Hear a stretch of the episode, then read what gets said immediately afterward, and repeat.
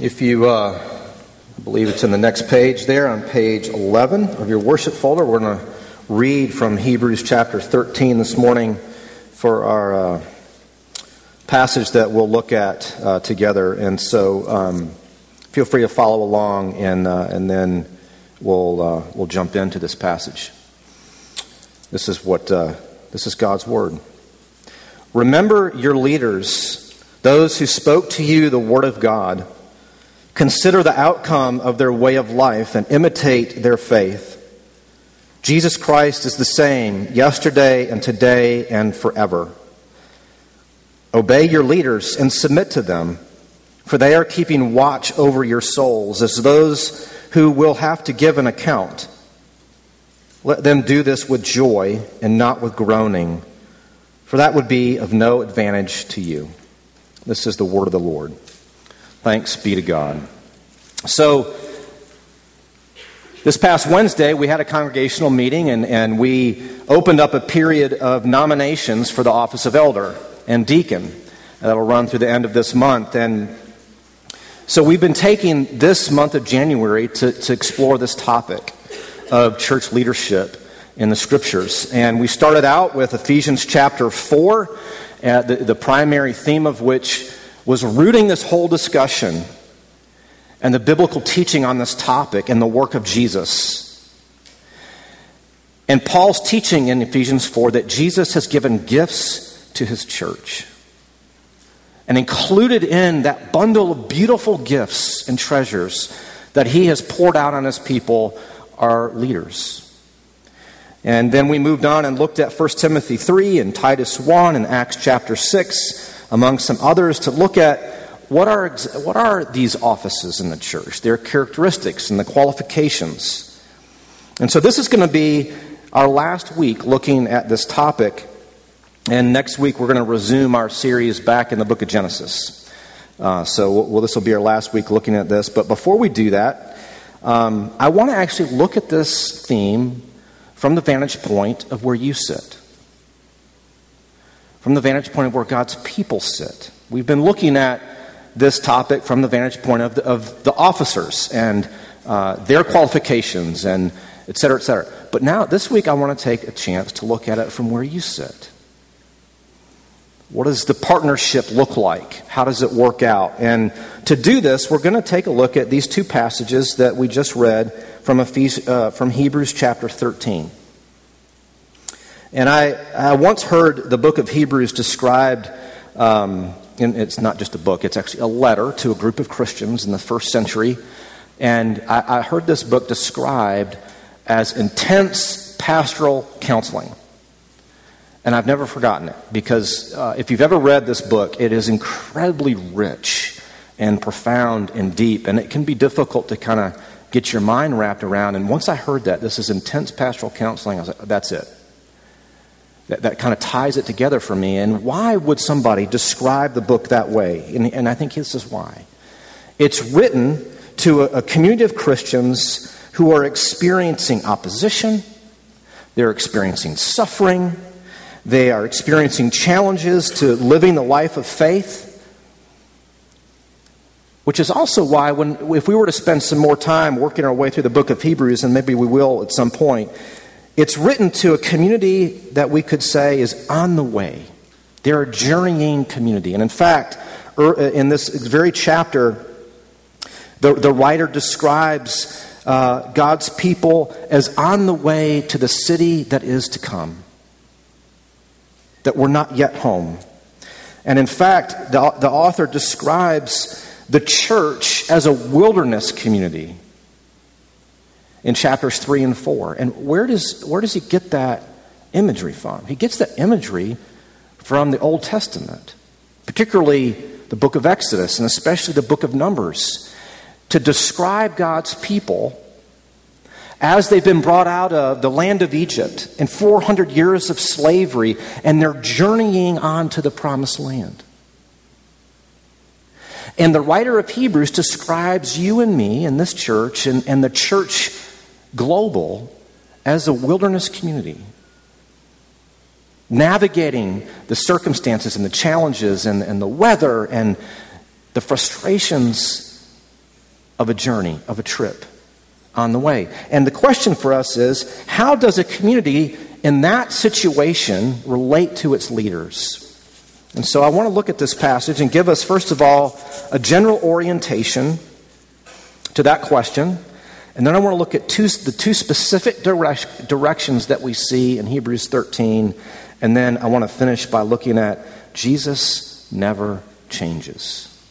So, a general orientation, two specific directions, and then Jesus never changes. So, first, what's a general orientation? What do I mean by that? How should you, as a person of faith in the church, or even if you're here and you, you, you've yet to put your faith in Jesus, or, or you, you just, this isn't for you, how would you understand? How do Christians uh, relate to those in leadership in the church. And I want to borrow, I said this last week, but I think it's important enough to repeat again and emphasize. As we've looked at the office of elder and deacon, one of the things that we've noticed is that Paul brings into this conversation and into this topic the ideas of, of marriage and the home and parenting and I actually want to build on that to help you understand what should be your posture and attitude as a member in the church in relationship and partnership with your leaders.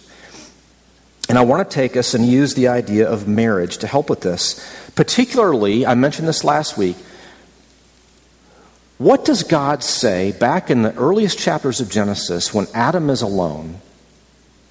God says it's not good for man to be alone. And then he says, What? I will make a helper fit for him. And I want you to think about that situation and that, that idea and apply it to us in the church.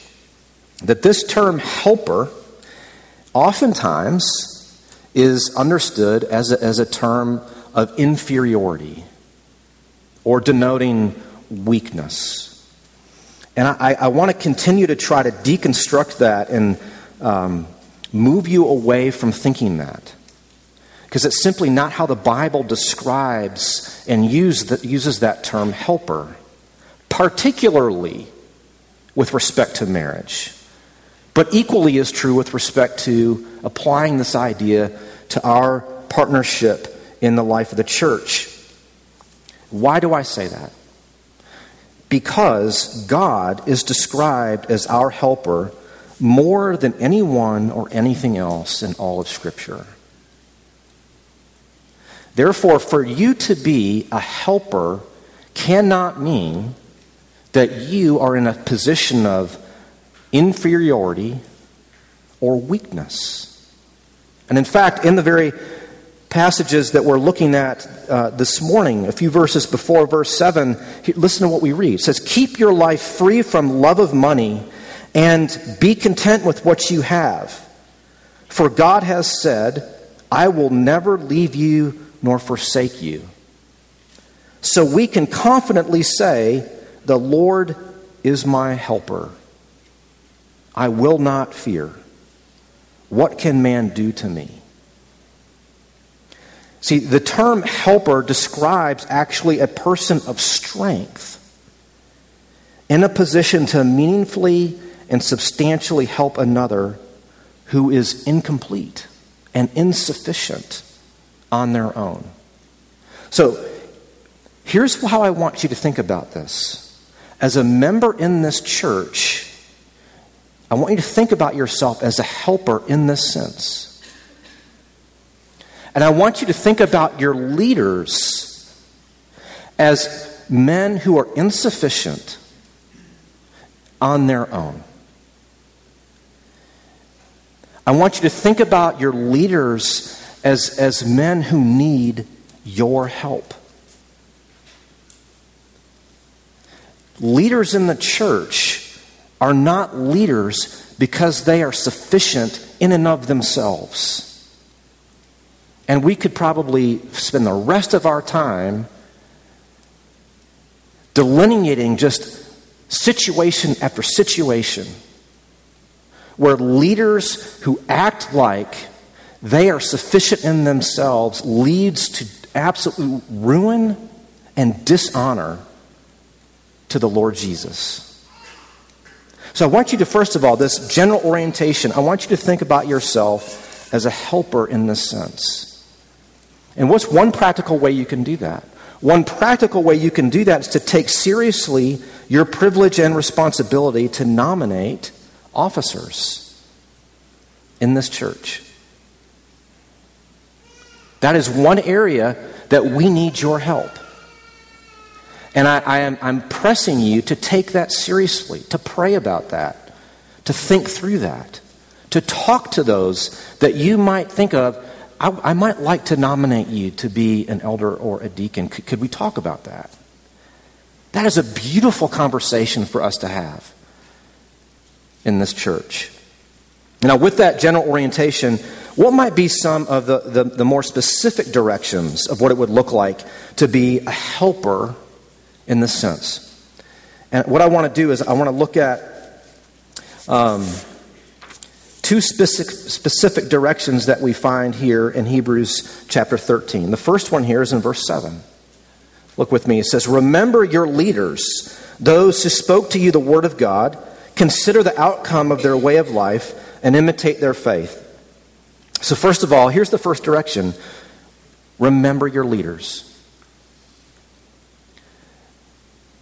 And almost all the commentators that uh, in this passage understand that in, in its original context, the writer here is referring to, most likely, those leaders in the past who helped to establish this faith community and either have died or, for whatever reason, have had to go somewhere else.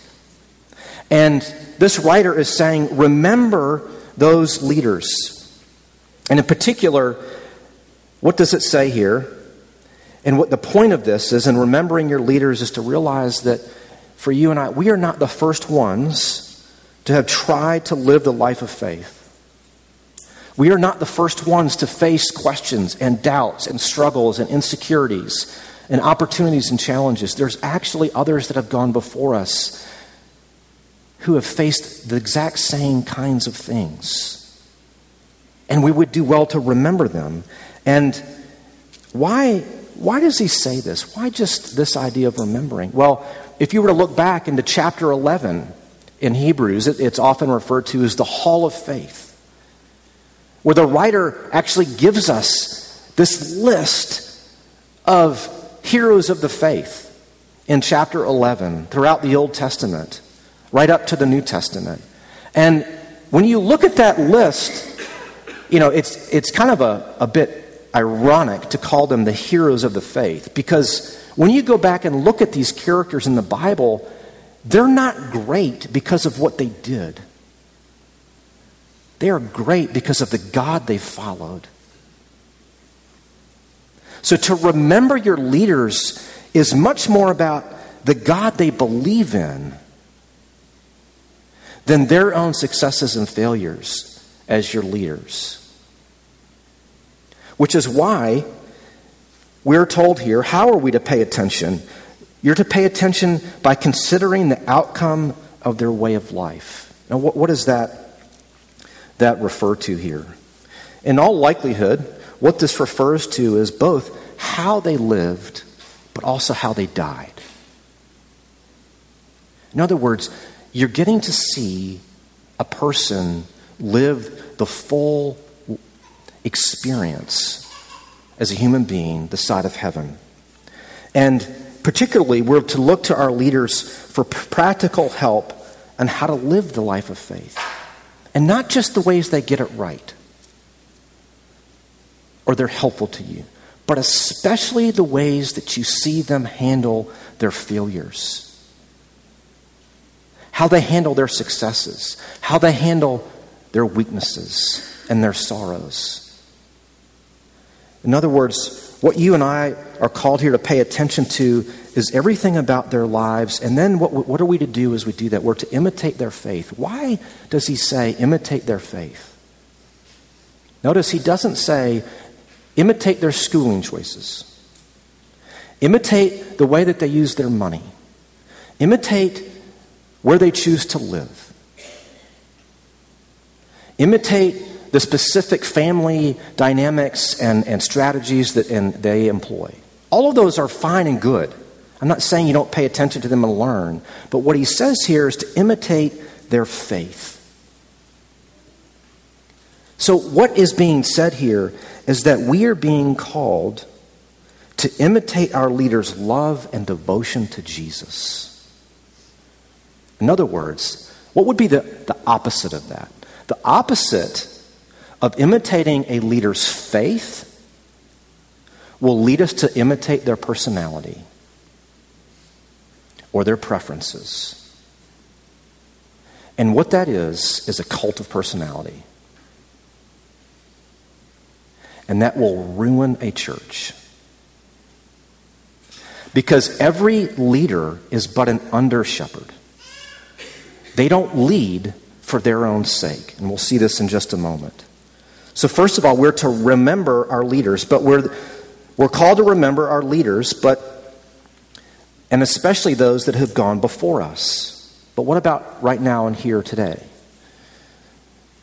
We're to obey our leaders and to submit to them. Verse 17 Obey your leaders and submit to them, for they are keeping watch over your souls as those who will give an account. Let them do this with joy and not with groaning, for that would be of no advantage to you. Now, I think it goes without saying that, again, here we are. We're, we're faced with these words obey and submit. Uh, that just grates against all the sensibilities of the American way of living. Uh, we are independent people. Uh, we do not like the idea that we would have to submit or obey anyone. And yet, what I, what I want you to think about here, though, is that, that that's really not a sustain, sustainable way to live. None of you actually follow through on perhaps how that grates against your sensibility. And let's think about this in terms of this passage. Remember the, the wilderness imagery? The idea that these people are on their way. Think of this like an expedition. Uh, you're, you're being led through circumstances and, and terrain and weather and uh, forks in the road and doubts and questions and ups and downs, and you don't know how to get where you're going.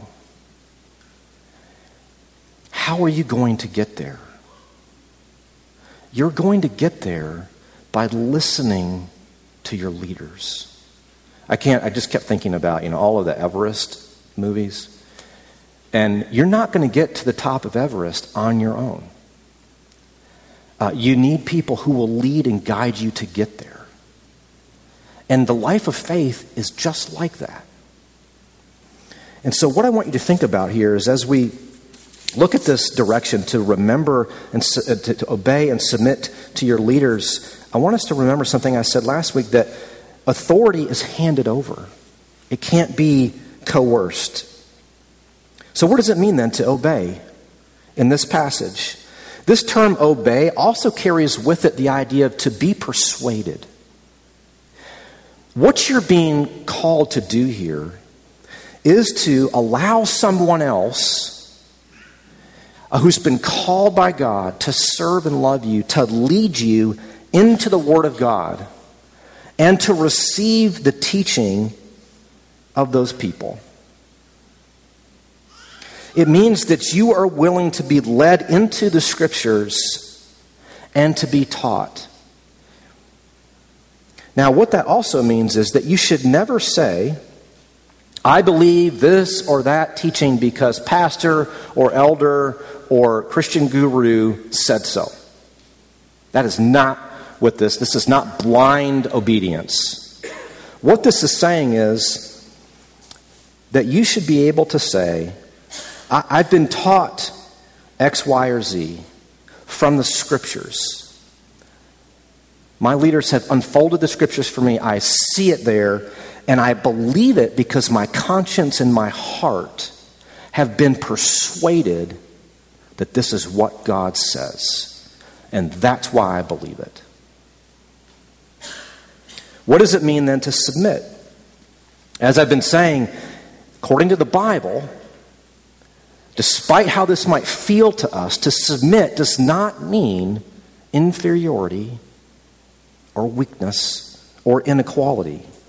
Remember how we looked last week at 1 Corinthians 11, where Paul says how God is the head of Christ. That cannot mean, according to what the rest of the Bible teaches, that Jesus is somehow inferior to God. He is equal to the Father and the Spirit in power and glory. But notice how we also looked at how Christ is the head of man. And what we looked at there was what does it mean if Jesus is in authority? How does he exercise his authority? He exercises authority by denying himself, even to the point of dying on the cross. So, what does it mean then to submit? It means yielding to one who exercises authority to seek after your good. Now, why should we do that? Because your leaders keep watch over your souls. I, I, I've been struck by this phrase this week at the gravity of that. That as your pastor and as your other elders here, our calling is to keep watch over your souls. And literally, what that term means is to lie awake at night. And uh, I, I just know from conversations that that's actually true. Not every night, not even most weeks, but there are definitely times when, when your elders, and I can even think of times where we've been awake at night, thinking about you, praying for you, worried about you, even fearful. Like, how do we love these people that God has called us to love? Our job is to keep watch over your souls. And furthermore, that calling to submit and obey to your leaders, why, why should you do that? They keep watch over your souls, but also because they are accountable and they are responsible. Those who will have to give an account now, this is one of the most sobering phrases in the Bible for an elder or a pastor. And the reason is because I can't just blow it off. I must give account to Jesus for the care that I provide you in His name. And when I read that, it just, that's when Paul says, Who is fit for these things? Why should you obey and submit your leaders? Because your leaders are accountable to Jesus. In other words, we are here to serve Him by serving you. And then the writer here finishes with why, the third why, because we are in partnership, a partnership of joy, when he says to you, let them do this with joy and not with groaning, for that would be no advantage to you. How do we be a community where we grow and love Jesus and love our neighbors and experience the joy of God's salvation. It's when this partnership is working well. We are in a partnership of joy where it's mutually advantageous. Put it this way I learn a lot from you. This is not a one way relationship. Your elders learn a lot from you. We are a body who is collectively growing into the fullness of Jesus. This is a partnership of joy. But here's the reality as we move to our third and last point times change, leaders change, circumstances change. So then what? That's not really a hypothetical question. And in fact, the writer brings it up in verse 9, which you don't have written here, but he says, Do not be led away by diverse and strange teachings. How can you and I be sure that what we read in the scriptures is as true and relevant for us today as it was back when it was written? And the answer to that question is in verse 8. Jesus Christ is the same yesterday and today and forever. Now, it's important to understand that while it is true that Jesus, as the second person of the Trinity, is eternal, infinite, unchangeable, he is the same as equal with the Father and the Son, yesterday, today, and forever. But what I really want you to think about, that's not exactly, that's true, but what I want us to think about is Jesus is the same in what sense with respect to this passage? And I want us to think about this that this is telling us that Jesus' work is the same, his word is the same, and his calling is the same. Yesterday, today, and forever. What does this mean? Jesus' work, both while he was on earth, through his death and his resurrection, through his ascension, and now seated at the right hand of his Father in heaven, Everything he has done is the same for us today as it was when he accomplished it. Now, what that means that for us is that his word of blessing come to me, all who are weary and heavy laden, and I will give you rest. That work, that invitation to experience his salvation, the new life he freely gives to sinners is the same today as it ever was. But also, His Word is the same today. And, uh, and what that means for you is the pattern of the Christian life is the same today as it was when Jesus was on earth. And after he died and rose again and sent his apostles to bear witness to him in Jerusalem and Judea and to the ends of the earth. And as the church has continued to carry out that calling, his word to you and how it, what it means to live in relationship with him is the same today as it was and always will be. How could we boil that down? We can boil that down into two words repent and believe. But then also, his calling is the same today when he says in Mark chapter 8, he says, Whoever would follow me, come, take up your cross and deny yourself. That calling is the same for us today.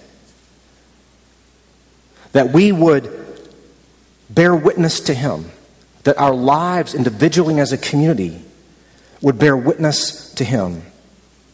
Jesus is the same yesterday, today, and forever and what he has accomplished, what he has said, and what he calls us to. Now, what that means for us is simply this He is the same for you today, and he always will be. He is the same for us as a church, and he always will be. And he is the same for our world and He always will be. And what I want to leave you with as we, as we finish talking about the church and church leadership is I want you to, to leave you with Jesus as your chief shepherd, who is the same yesterday and today and forever. And he is worth remembering. And he is worth obeying. And he is worth submitting to. And that is the calling of your church leaders to lead you to Jesus, to remember him, and to follow him. Let's pray. Father in heaven, we give you thanks for these words, these directions. We give you thanks that you have actually given us the church, a real, tangible community of people to live with and to to laugh with and to cry with and to learn with and to uh, struggle with and to have conflict with and to experience forgiveness personally, even as we again and again read of your forgiveness for us despite our weaknesses and our failings. And Father, we pray that you would give us leaders who love you first above all things. And we pray, Father, that you would give us leaders who love your sheep, even when it's hard, even when it's painful, even when it keeps us up at night. But especially, Father, give us leaders who long to see your sheep delight in you, to love your word, to light up when they discover the riches of the gospel in the scriptures and see their marriages renewed and their children encouraged and their friends come to faith. Father, would you please have mercy? Would you carry out your good purposes in this church? And would you work through us for the good of this city and through, through us and perhaps even ways in which we love this city, the world? And we pray all this in Jesus' name. Amen.